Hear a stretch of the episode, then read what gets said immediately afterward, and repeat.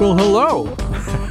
it's not that we haven't talked in a long time, we have, but we were kind of distracted working on Pardon Me, another damn impeachment show. We finally put that uh, creature to bed forever, I guess, or until the next impeachment anyway, uh, about a week ago. We had a little period of rest, and now we're back. We're ready to go. Uh, and uh, we've got a pretty exciting show for you. A little bit later, we're going to be talking about COVID 19, which, by the way, is also what we're going to start calling it. Coronavirus is kind of misleading. We'll also talk about cheating, uh, whether or not uh, an, an, epidemic of cheating in sports kind of maps onto certain other things that we could just maybe think about off the top of our heads out there in the non sports world. But right now, one of the big stories from the weekend is the continuing rise of the Bernie balloon. And here to talk about that is Edward Isaac Dovere, staff writer for The Atlantic and host of The Ticket podcast. Uh, welcome to our show. Uh, I'm excited to talk to you. It's great to be here. So I guess maybe let's we should do a little bit of kind of horse racy game theory stuff right now. Okay. Um, and and so we'll start there, right? So the way that it looks, uh, obviously, uh, pending South Carolina, is that uh, Sanders seems to be picking up momentum. Although, as you write and as many have observed, in kind of, for the most part, not particularly representative states. I mean, if you wanted to pick some states to be predictors of the overall electorate or the nom- nominatorate, uh, you wouldn't necessarily pick those three. Well, certainly when you look at Iowa and New Hampshire, the first two states that got to vote in this, uh, those are not states that demographically or geographically, uh, in, in, any real way, represent what the country looks like as a whole and what the Democratic uh, electorate looks like as a whole. Uh, Nevada, which uh, had its caucuses on Saturday, is much closer, both in terms of uh, the non-white population that's there, and in terms of the fact that there as uh, there's a major city and a smaller city in Las Vegas and Reno there. Uh, no major cities in, in either New Hampshire or in Iowa, with no offense meant to Des Moines or Manchester.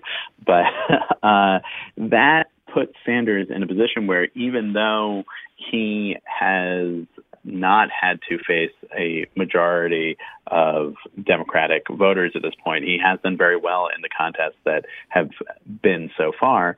Uh, even though when you add it all up, he's gotten about uh, roughly under 200,000 votes. Uh, that, though, of course, is more than anyone else has gotten, and especially with everybody else trying to position themselves as the Sanders alternative and fighting with each other as they do, that puts Sanders in a very strong position. Right. And success feeds your polls. Polls, in turn, feed your success. So that's all that that particular feedback loop, I think, is working pretty well for him right now. Is it fair to say now that the second most probable scenario after Sanders entering the convention with a majority of delegates, that the second most probable scenario is no one entering the convention with a majority of delegates, as opposed to, say, one of the other candidates overtaking him somehow? Well, if things continue at this pace, and guessing how this stuff will go is is right. not something that I would try to do. But if we continue to have vote counts that go like this, then what that would mean is Sanders would not show up at the convention with a majority of delegates, but that he would have what looks like a plurality of delegates, more than anyone else, maybe 35, 40% delegates, maybe a little bit more than that if uh, if he starts doing better uh, than he has been. But that is uh, an issue that the the Democratic Party is going to have to try to figure out what to do about because not only is it the rules of the convention that you need to get the nomination with a majority, uh, and therefore it could lead to some kind of a floor fight. Uh, but Sanders himself is a is a hard figure for a lot of people in the Democratic Party to accept. He is not a Democrat. He has an agenda that is popular with his uh, corner of the Democratic Party, but is not supported by a lot of other Democrats. Uh, it, whether it's about Medicare for all or uh, his democratic socialist view of the government's role in the economy. All those things uh, put him out of sync with uh, a lot of Democrats who are not his Democrats. So, yes, he's getting 30, 35, 40%, but that does mean that there are uh, a majority of people who are not voting for him at this point. Um, right. And if you look at New Hampshire, for example, uh, he won uh, almost a, a hundred thousand votes fewer in 2020 than he did in 2016. His campaign would say that that's because there are more people in the race and it'll shake out better for him, but we don't know if that's the case yet. Right. So, well, there's so much I want to ask about here. So, um, one of the questions would be um, one of the resistances, areas of resistance at the convention might be, you know, it creates a lot of down ticket issues too, right? You got yep. U.S. Senate races, you got congressional races, you got uh, various kinds of uh, state legislative races. Virtually every candidate in any one of those races will be asked in the first three questions in almost a- any situation: Do you support Bernie Sanders? Uh, you know, if he's the if he's at the top top of the ticket. You have to explain yourself in terms of that person, maybe in a way that a lot of candidates don't feel like having to do. Yeah, and already you see some of the candidates, uh, Democratic candidates in races that they are desperate to win for the Senate, uh, have said that they do not support Sanders on, on a number of issues, including Medicare for all. For example, Mark Kelly, uh, who is the um, the candidate in Arizona, astronaut to flip a Senate, uh, former astronaut. That's right, married to Gabby Gifford, uh, and is hoping to flip the, uh, the Senate seat there in Arizona. Uh, he has said he doesn't support Medicare for all. He's not the only one. Every one of the places where you have a Democratic candidate in a uh, state that they're hoping to flip, uh, and, and when it's already clear which that, that, there's not a primary that needs to be had, uh, has said that they don't support Medicare for all. That creates uh, an issue for them politically. Um, it also creates an issue for Sanders politically because part of the argument that he makes is that his election would lead to a revolution, uh, a change in who who would be elected and, and what they would support once they were elected. It does not seem like that would happen if he's at the top of the ticket and uh, the people who are running in those seats are, are all elected come November. Let's, let's run another scenario. Okay, so Bernie comes to the convention with a plurality, but not a majority, but let's say a high plurality. Uh, you've got super delegates at the convention. That's what they're there for from a certain perspective. That if, in fact, institutionally, the Democratic Party just doesn't feel like going into battle with Bernie at the top of the ticket, one of the things super delegates are there to do. And, and I think it's probably fair to generalize and say over, overall, most of the super delegates are maybe going to be looking for somebody else, you know, unless the weather really changes a lot.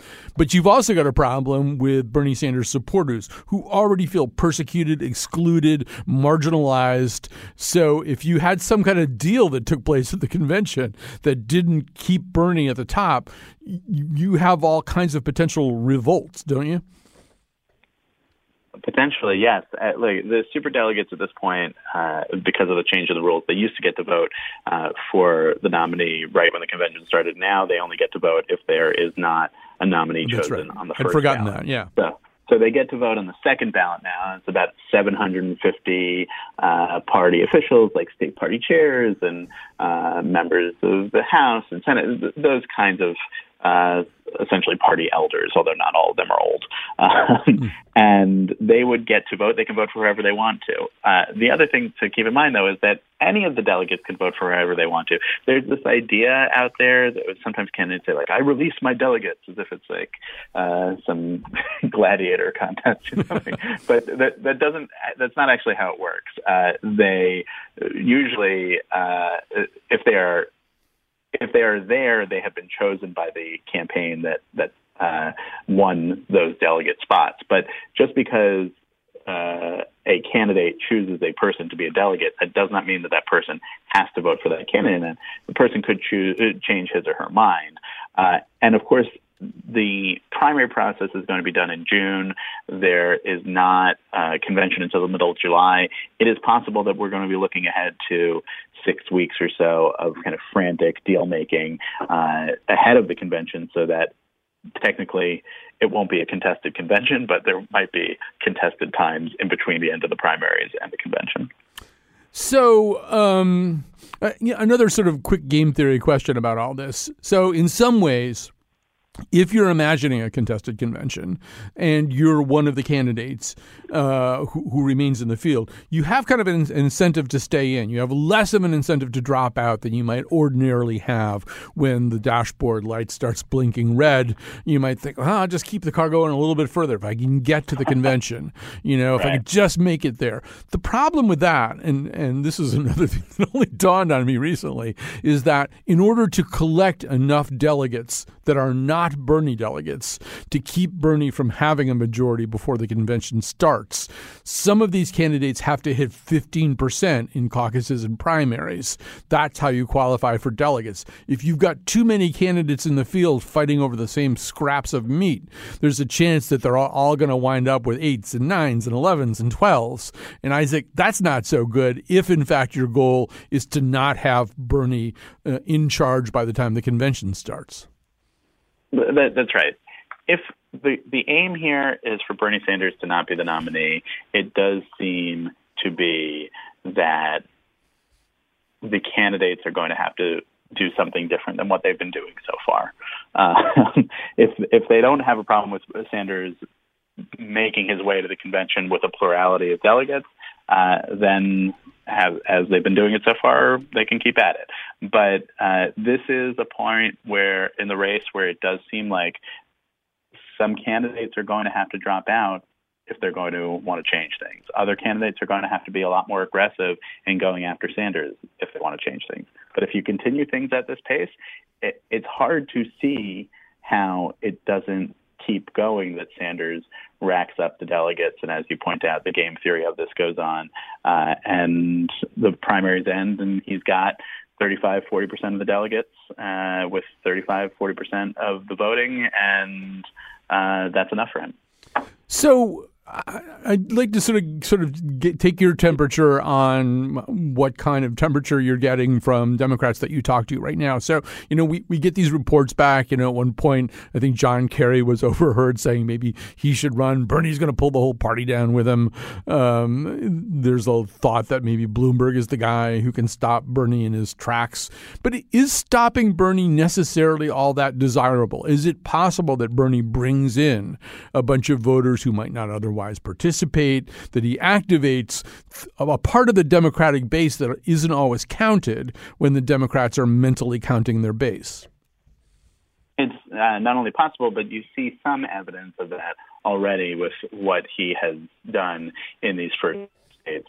Uh, not as much evidence as the Sanders campaign was hoping for, particularly in Iowa, where mm-hmm. his mm-hmm. I mean he almost won the Iowa caucuses in, in 2016, and uh, he expanded slightly in some groups, but overall the turnout that they were hoping for among younger people and among the Latino population of Iowa, which is present but not huge, uh, or not even uh, big, not even moderate, medium sized in Iowa. um, but that that expansion didn't happen so much, and it didn't happen in New Hampshire. There was an expansion of his electorate in Nevada on Saturday, and you see uh, a lot of uh, Latino voters that were moving toward him, uh, and um, people who were not traditional voters, people uh, who who have been turned on by him.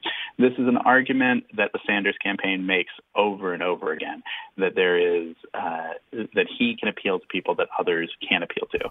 The other side of it is, and they're, they're not so subtle in saying this, it's a sort of cynical but realistic argument that there are people who will only vote for Bernie Sanders and uh, won't be there for another candidate. So they they argue that the strongest thing to do for the Democrats would be to get all the people who are voting for the Democratic anyway or voting against Donald Trump anyway, and these people who only vote for Bernie Sanders, and you put that together and they say that's math that gives you more votes than you'd have otherwise.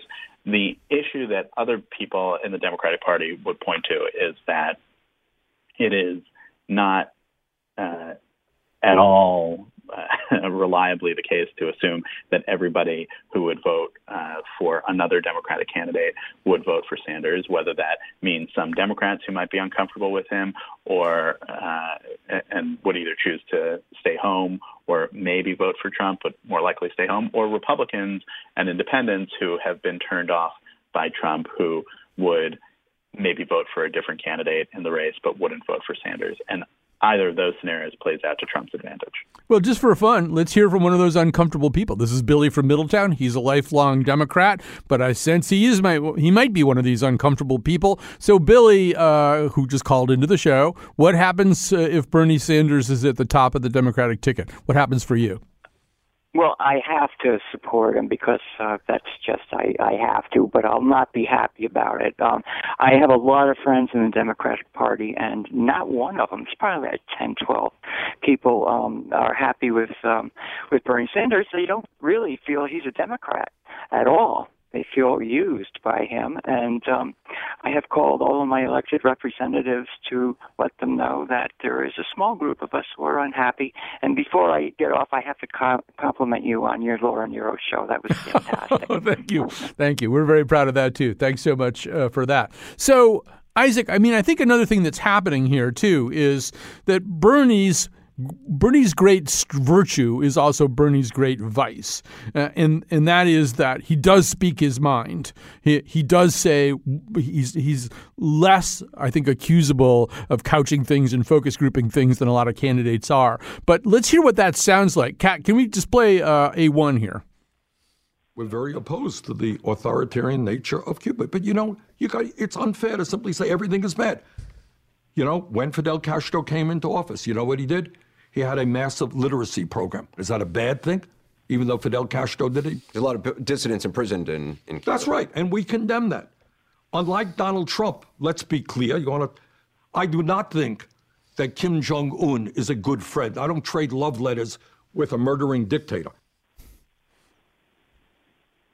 All right. So, uh, Isaac, you know, you and I might basically agree with the sentiment of that, that, you know, compared to some autocrats in the world, Castro at least has gotten a few things domestically accomplished. Um, on the other hand, Kenneth, that's like a soundbite. It's going to get cut up into commercials. I mean, he, he said something that he really believed. That isn't always great. Yeah. And you can see that there is already a question of what that might mean for the votes in Florida, uh, of course, where there is a large Cuban population. That itself is tricky. People make assumptions about how the Cuban population votes as if it votes overall in one way. Uh, and even among Cubans in Florida, there's a, a divide, mostly along generational lines, between older Cubans who are much more anti Castro and much more uh, keeping the embargo uh, on Cuba than younger Cubans.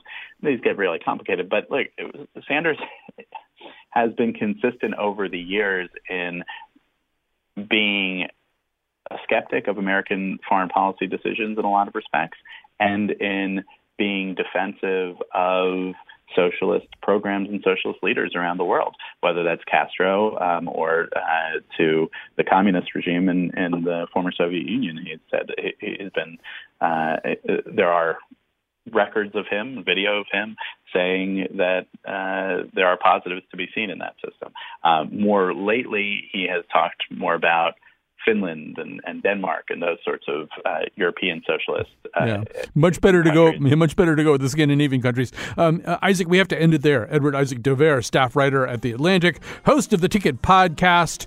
People, nice people, are going to ask you uh, to support this station. Please do it. Please do it now. It means a lot, particularly in terms of the station, but also our show and our mission and everything like that. If you chime in, so and we'll be back uh, in just a few minutes with some um, uh, information about about COVID 19.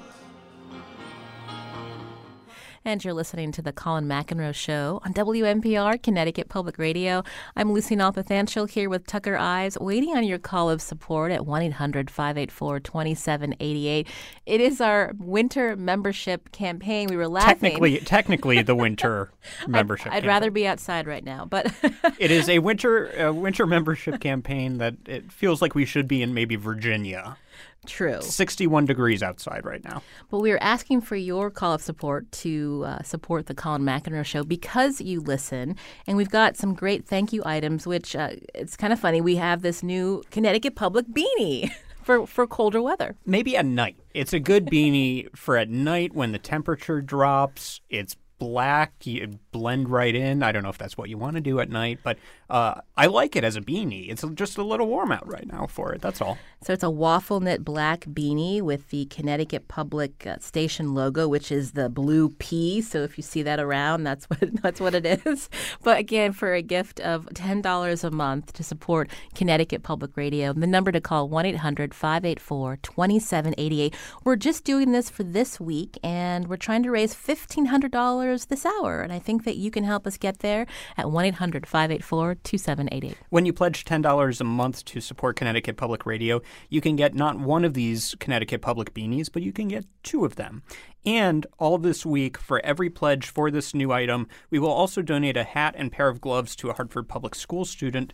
And today only that means that that'll be doubled. So uh, you will be able to send two sets of hats and gloves to a Hartford Public School student. So uh, now's a great time to show your support of Connecticut Public Radio, do something good for the community, and help us out right now. 1 800 584 2788. 1 800 584 2788 also, when you call now, hopefully with the pledge, or when you donate online at WNPR.org, just click on the donate button in the upper right hand corner. You'll be entered into a drawing to win a getaway at the study at Yale in New Haven.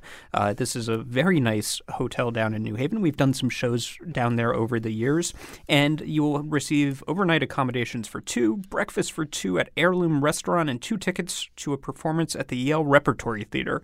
Uh, so if you are already a sustaining donor to Connecticut Public Radio, you are automatically uh, entered into this contest. But if you are not a sustaining member, if you would like to become one, if you would like to join us, we would be happy to enter you into that drawing as well. 1 800 584 2788. That sounds like a great drawing uh, to be entered into. But again, we're waiting on your call of support. Unfortunately, the computer that we looked that we look at uh, that tells us who's calling and why they're supporting is not working. If so, you are anxiously awaiting us to thank you on Sorry. air for your contribution, uh, our deepest apologies. We'll get you later. But we're hoping that you still call at 1 800 584 2788. We know that our operators are standing by. A lot of you listen to our live stream at WNPR.org.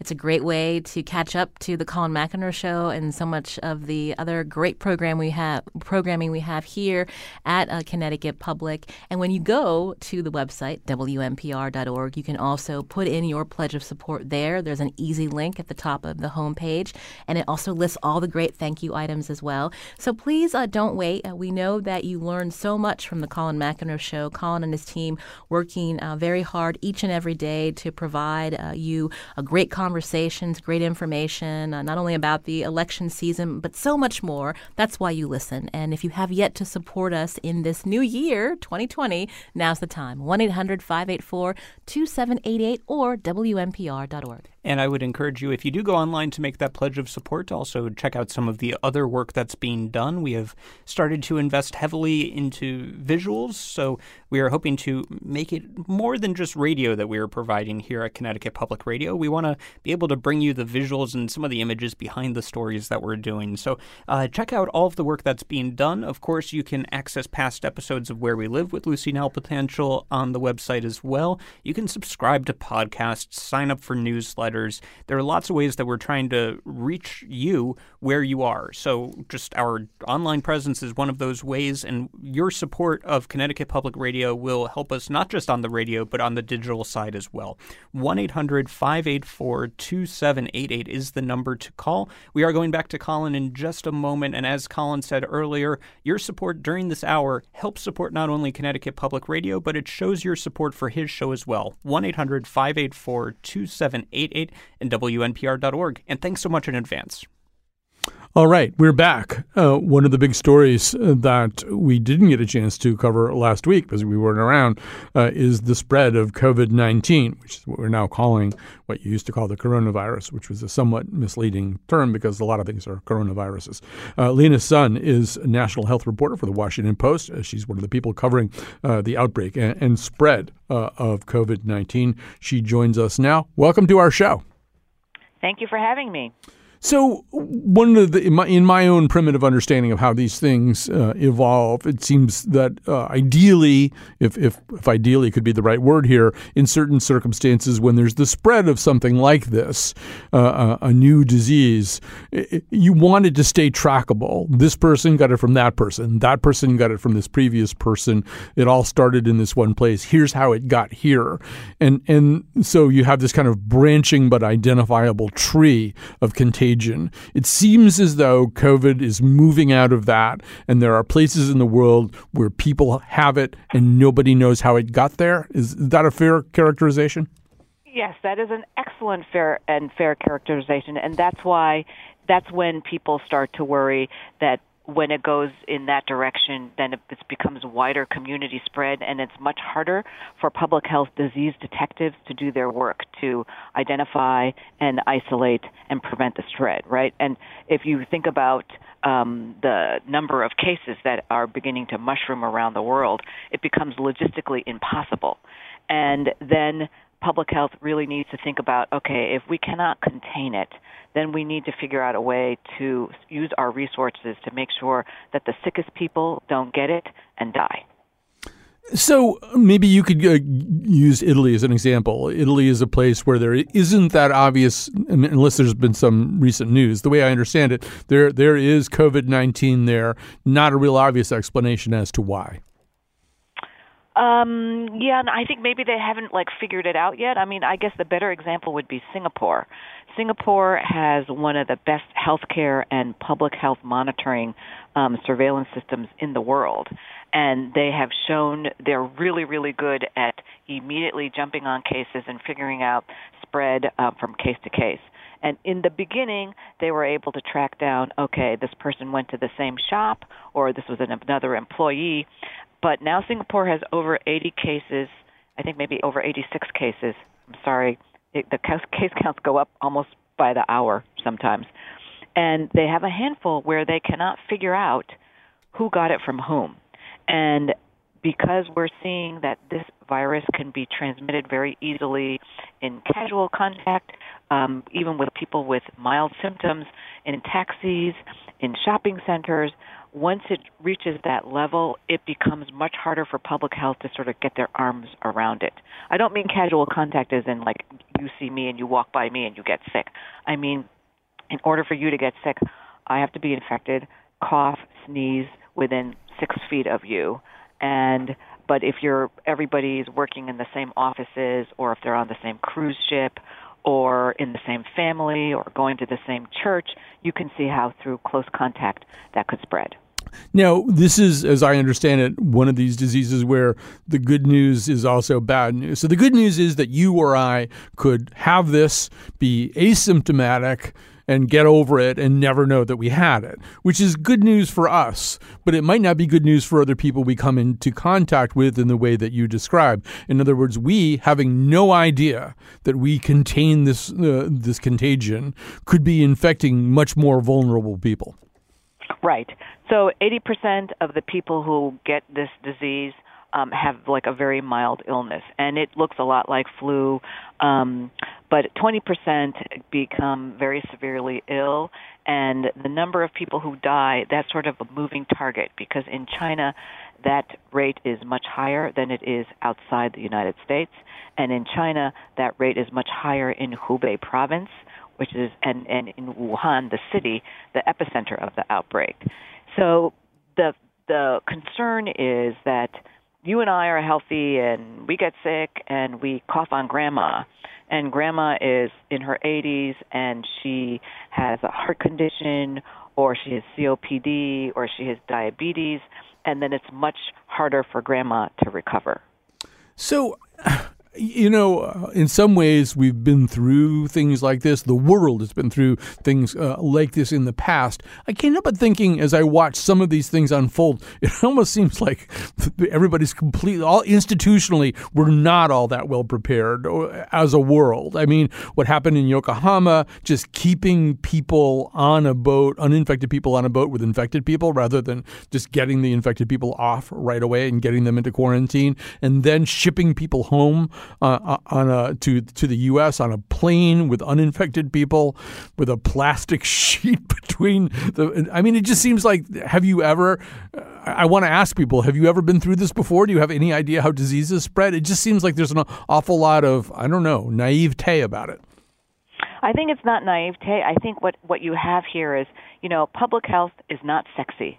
Public health is not cool. So public health does not get funded.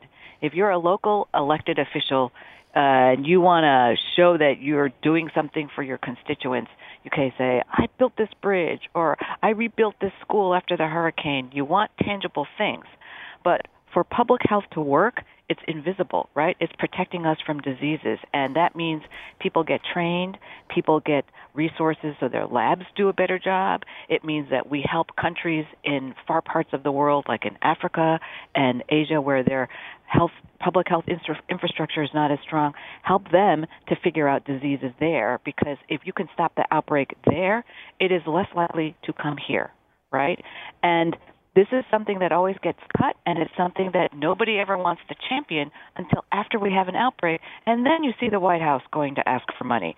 And you know, this is one of those things like I don't know, if you drive a car and you never change the oil or you never take care of it, down the road something bad is going to happen to your car. It's going to be much more more expensive to fix it down the road than if you had remembered to change the oil or do some more regular maintenance. That's sort of how you might want to look at it. Right. Well, to your point, the Trump budget, uh, Brian Schatz, the U.S. Senator from Hawaii, tweeted this today. The Trump budget cuts $35 million from the Infectious Disease Rapid Response Reserve Fund and 25 million from the Public Health Preparedness and Response Program. Those sound like programs that might be fairly material to what we're talking about. Um, right. Yeah. So uh, I know you have to go uh, pretty soon. The word pandemic, I mean, is a word that we encounter a lot in movies that are scary. Um, tell us a little bit more. How should we think about the word pandemic? It's not being, I don't think, used quite yet uh, about COVID 19. What does it actually mean? So it's really everybody seems to have like a slightly different definition of it. It's sort of like you know what the Supreme Court said about obscenity, right? Mm. You like you know it when you see it, but it's everybody's definition is slightly different. It's when an outbreak goes from one localized place to multiple places that are having large amounts of spread, um, self-sustaining, um, it, it, it, sort of in multiple countries and continents.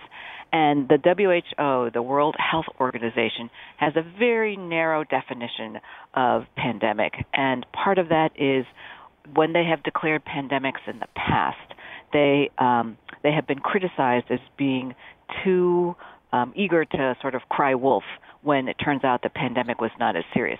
A pandemic just means that something has spread to a lot of places um, with this particular disease. It does not tell you if it's going to how deadly it is, like how severe it is, or how many people it's going to be killed. So in 2009, we had the H1N1 swine flu pandemic, and it was a pandemic. It went to many parts of the world, but it didn't turn out to be as severe as everybody thought. Um, luckily, right? It didn't kill as many people, and because it prompted a lot of people to um, spend money on vaccines, and then the vaccines were developed too late because it takes months and months to build, build a vaccine. Organizations like the WHO are reluctant to sort of make these declarations. But in many parts of the world now, um, health systems are preparing for a pandemic emergency, what to do because if you if you wait until then, it's going to be too late. And that includes making plans for treating people who are suspected of having the disease, for protecting healthcare workers, for figuring out ways to um, focus on those who are the most sick and keep out the people who are the worried well like the people who think that because they sat next to an Asian person on the plane, they need to get tested for coronavirus. That kind of racism is unfortunately taking place all over the country. All right. Lena Sun, I know you have to go. Do you have time for one more question or do you have to run? I do have, you know, no, I have time for a couple more questions. Okay. So, I mean, in terms of how this does end, uh, uh um, is it likely that, a, that um, a vaccine comes online soon enough to be helpful with it? Or is this more a kind of thing that peaks and stabilizes somehow? I think well, you know, the problem is like, you know, almost every hour if you talk to infectious yes. disease folks, they're changing their based on the evidence, right, of that's coming out. I think the feeling is that this could be endemic, which means that it could be with us, um, you know, always. Uh, and over time, our our the folks here in the United States will build up some kind of immunity. Um, and, but right, the worry is that it's a new virus. And so it's a new virus and it doesn't really know what it wants to be when it grows up. And there's always that worry with a new virus that as it spreads among more and more people, thousands and thousands of people, that it will mutate and change in a way to become more severe when it attacks you. Right now, that hasn't happened. Um, so there is a there are some people who think that because it's a respiratory virus, it will behave like flu and cold, and then when we hit the summer weather, when it's hot and it's humid, the virus will not be able to really hang out, and it'll just sort of decrease. The only trouble with that theory is that Singapore is hot and hmm. humid, mm. and the virus seems to be doing very well. Um, uh, but and the, the other hope is that you know it will. The Chinese are saying that it's starting to come into decline. That there's not that many new cases. Um, we that remains to be seen because the Chinese data does not give you enough information to really make that determination. And I think the hope in the United States is that at some point, very the next week or two, that they will do kind of testing to see how widespread it is in the community here. Right, right now we only have like I don't know 35 cases or something, but if you do this testing um, called sentinel surveillance, where certain cities uh, will be testing their flu specimens. If they're negative for flu, then they will test them for coronavirus. You'll have a sense of knowing just how much coronavirus is out there in the community and then figure out what's the best way to act. And if there's a lot, then we might see um, some of the measures put in place in the United States that you have seen in Asia, like um, limiting mass gatherings or, um, you know, having schools stay out for longer, that kind of thing. Um, I, am going to let you go now because I know you've got a busy day. You're uh, covering one of the biggest stories in the world. But Lena Sun, health reporter for the Washington Post, thank you so much for joining us. Thank you for having me. Um, all right, let me just tell you about some things that are going to happen in the next few minutes so that you'll know. Uh, we are going to have a segment uh, about cheating uh, in sports and whether or not cheating is kind of a, a window or a mirror uh, onto uh, other aspects of our society right now. You can probably guess where my thoughts are headed here. Uh, I also, and then right at the end of the show, at the very, very end of the show, the nice people are going to come back and ask you to support public radio. I hope you will strongly consider doing that. I want to also take this moment to thank Betsy Kaplan, uh, the senior producer of the Colin McEnroe Show, uh, who has done such a great job of putting this sh- show together and finding a great guest for us. Uh, I also want to thank our uh, great interns, Khalil, Khalil Rahman and Maxine Philovan. Uh, Maxine's on the phones today. Cat Pastor is our new board op. Nobody can replace Chion Wolf, but on the other hand, Cat Pastor is Cat Pastor, and that's pretty darn good right there. So uh, we're excited to be back. We're excited to have new shows. We're going to be talking about hotels on Wednesday. And on Thursday, we're going to talk about a scenario. What if Bernie won, then lost the election to Trump, and then some of the Bernie states wanted to secede? All right, all kinds of exciting things coming up here. Stay with us.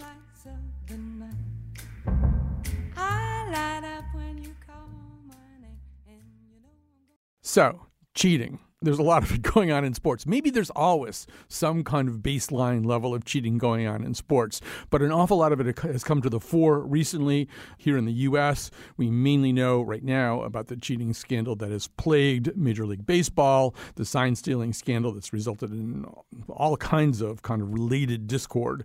But uh, Michael Baumann, who covers sports culture and politics for The Ringer uh, and hosts the Ringer MLB show, has kind of looked at it maybe a little bit more globally, or at least, as they say, across the pond. So, Michael, first of all, welcome to our show. Thanks for having me on. And uh, so maybe we'll just put the uh, Houston Astros uh, on the back burner for a second. You looked at uh, at least two other sports played in the United Kingdom that are having kind of similar issues. Well, not similar issues, but cheating issues anyway. Tell us about those. I have a good friend who's been trying very hard to get me into rugby this off season, uh, and so because of that, I've become aware of uh, one of the big clubs in England called Saracens has been finding creative ways around the Premiership Rugby salary cap. Uh, essentially, the club chairman has been going in on real estate investments, giving players no-show jobs, like the kind of stuff that we would categorize as like recruiting violations in American college sports. And they've been for next season relegated to the second tier of their league. It's a huge scandal over there and a, a draconian punishment. And then uh, in the world of soccer, Manchester City has been banned from European competition for two years for lying to to investigators uh, for doing dirty bookkeeping in, in attempts to defraud regulators. Uh, so they've been banned for two years of European competition, which, if that ban's upheld, would be a huge story in English and world soccer. I just started thinking about these things because they seem about equivalently titanic as the Astros sign stealing scandal, even though the, the methods of cheating themselves are very different. Right. And so uh, over there in the rugby uh, and the soccer slash football uh, situation, one of the common threads, as I understand it, is kind of plutocrats with really deep pockets getting involved in these sports where there are, as you say, the uh, effectually there are salary caps, the equivalent of salary caps. But these guys have such deep pockets that the, tend- the temptation to want to spend a lot on on high caliber players is big. That's right, and that's particularly in the case of Man City, uh, where they essentially have the have state wealth from the UAE, and there are a couple other big uh, European teams in soccer that his these essentially countries have invested in them as PR arms, and uh, they're they're able to buy up all the good players, and so that's you know that's a complicated issue just on its own. Uh, but uh, UEFA, the governing body over there, has instituted financial regulations to try to not level the playing field, but at least keep it from getting to the point where one team can just buy up you know, literally all the good players. So, you know, let's go back to the United States for a second. When you have a cheating scandal of the magnitude of the one in Major League Baseball right now, there's sort of these two paths that they they kind of try to walk down at the same time. One path is we have a major very serious cheating scandal, which we're taking very seriously. And the other path is we have a cheating scandal, but it's not so bad that you should lose faith in the sport or really regard everything that's happened over the last two or three years as utterly fraudulent. Mm-hmm. And they've sort of tried to take each line. Rob Manfred had that, the commissioner of baseball had this bizarre moment where he, you know, as a way of arguing for against taking the World Series trophy away from the Astros, said it's just a piece of metal, which is a little bit like the Pope saying, these are just a bunch of stories. We have no idea whether they're true or not. Uh, so uh, maybe say a little bit more about how you see that here and whether the same problem exists in these two other sports. Well, that's the whole crux of, of what I think makes this scandal different from something like PEDs. In my mind, there are two different taxonomical categories of cheating. There's one cheating just from the overwhelming desire to win. And this is, you know, you look at PEDs in baseball or in cycling or, or in athletics. You know, the individual athlete or small group of athletes wants to win so badly that they're willing to bend the rules and track whatever consequences come. And then there's the kind of cheating or disregarding of the rules that doesn't really view the rules as having any value in and of themselves. And so this is what we're seeing with Man City. And even though the Astros scandal was directed from the front office and the players, the Astros are particularly renowned for hiring people from from business backgrounds there is no difference between breaking the rules and getting away with it and playing by the rules because the rules they're only valuable insofar as they carry consequences. And if you could avoid those consequences, then there is no right and wrong for its own sake. And so the Astros have been run by people who think like that, who have been trained to think like that. And that's what puts that scandal on the same level as Man City, essentially saying, well, what are you going to do about it? You know, we're too important to to have the rules apply to us. So, you know, it's always very, very dangerous to map directly from sports to anywhere else, to culture, to politics. On the other hand, I'm talking to somebody from the ringer, so I'm going to take a stab at this and just ask anyway. It, seems as though the 2020 baseball season is designed to closely mirror the political situation. There are all kinds mm-hmm. of lawsuits springing up. There's angry words. There's a sense that the rules, as you say, don't don't really matter that much or haven't mattered enough. You know, at the same time that we have a president who won't disclose his tax returns, uh, d- tells his subordinates to defy congressional subpoenas. And there's just kind of a, a lot of rancor and ugliness in politics right now. You've got people in Major League Baseball, other athletes saying these guys need a beat down. You know, they, they really need to be punished for what they did, maybe by us uh, in our own way. I don't know. Is there a way in which some of this, I don't know if I can relate Boris Johnson to Manchester City or not, but is there a way mm-hmm. that some of this looks kind of all of a piece? It's so obvious it almost seems lazy to say it out loud. Mm-hmm. And even saying that you know, the Trump administration yeah, we're breaking the rules. What are you going to do about it? Which we've seen over the past three years and and, and change. Like that, just drilling down to that, uh, it undersells the wider societal problem. You know, what are all these gig economy jobs, if not naked attempts to circumvent or ignore regulations for consumer protection or public safety? You know, what is Uber? What is Airbnb? You know, these are what is Amazon? If what are these companies doing if not trying to ignore the rules. They view the rules as something to be gotten around, not something to be followed because they have their own value. And so I think when you look at what the Astros have done, what Man City's done uh, in particular, you know, Saracens, just because the money involved in rugby is so much less, it's hard, like it seems a little grandiose to lump them in with that. But, you know, there is like, we are so big, we don't have to follow the rules. And sort of daring regulators who profit when these big teams profit to to do something about it. And the only surprising thing, looking at broader societal trends, is that these three leagues have chosen to do something about it. All right, we're going to have to stop there, but there's some really interesting questions that we're going to continue to unpack here, uh, including do fines matter and things like that. We'll definitely get Michael Baumann to come back and talk some more about this. He covers uh, sports, culture, and politics for The Ringer, hosts The Ringer MLB show. Thanks for doing this today, sir. All right, no problem. Say it ain't so, Joe, please. Say it ain't so. And you've been listening to the Colin McEnroe Show on Connecticut Public Radio. I'm Tucker Ives here with Lucy Nalpathanchil, the host of Where We Live, and we are wrapping up this hour of programming asking for your support because it is listeners like you who decide that they want to invest in their radio station and invest in the Colin McEnroe Show, and they give us a call at 1 800 584 2788, or they go online to WNPR.org and they make their contribution there. So you can join them again at 1 800 584 2788. And today, uh, because it is the start of our winter uh, fun drive, even though it feels like spring out there. 63 degree Man, winter I really. I really do have to get out there. Yeah. Um, but for a gift of ten dollars a month, you can get our two uh, for not one but two of our brand new Connecticut Public beanies. Uh, so when the weather gets colder, maybe in the next month or for uh, uh next uh, fall and winter, uh, this is a great pledge item. And for this week only, for every pledge for our new Connecticut Public beanie, we'll also donate a hat and a pair of gloves to a Hartford Public School student. So we're waiting on your call of support at 1 800 584 2788. Again, we're trying to raise $1,500 before the end of the hour and we've got some room to to go. There's a great comment from Dan. Uh, yeah, Dan, Dan says Colin McEnroe is one of the very few sources I can listen to for politics and not feel like I'm getting dumber, and on subjects ranging far and wide. So, Dan says, here's the money I was giving to Andrew Yang's campaign. So, if your candidate has dropped out, if you uh, have that money that you would uh, have been giving on a monthly basis to a specific candidate who has dropped out, and you would like to redirect that money, why not give it to Connecticut Public Radio? That's one approach that we are all in favor of. So thank you, Dan, for your contribution uh, and your comment as well. You can join Dan at 1 800 584 2788.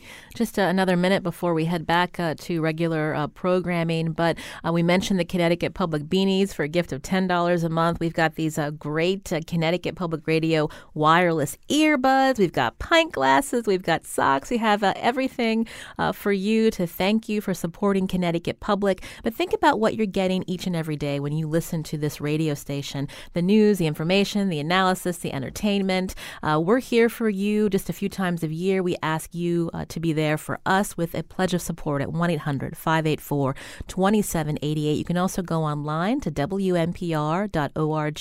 Again, we're trying to raise $1,500. And then this is also exciting for everyone uh, who uh, contacts us, uh, hopefully with a pledge. You can also be entered into a drawing to win a urban getaway at the Study at Yale in New Haven, uh, featuring overnight accommodations for two, breakfast, two tickets to a performance at the Yale Repertory Theater.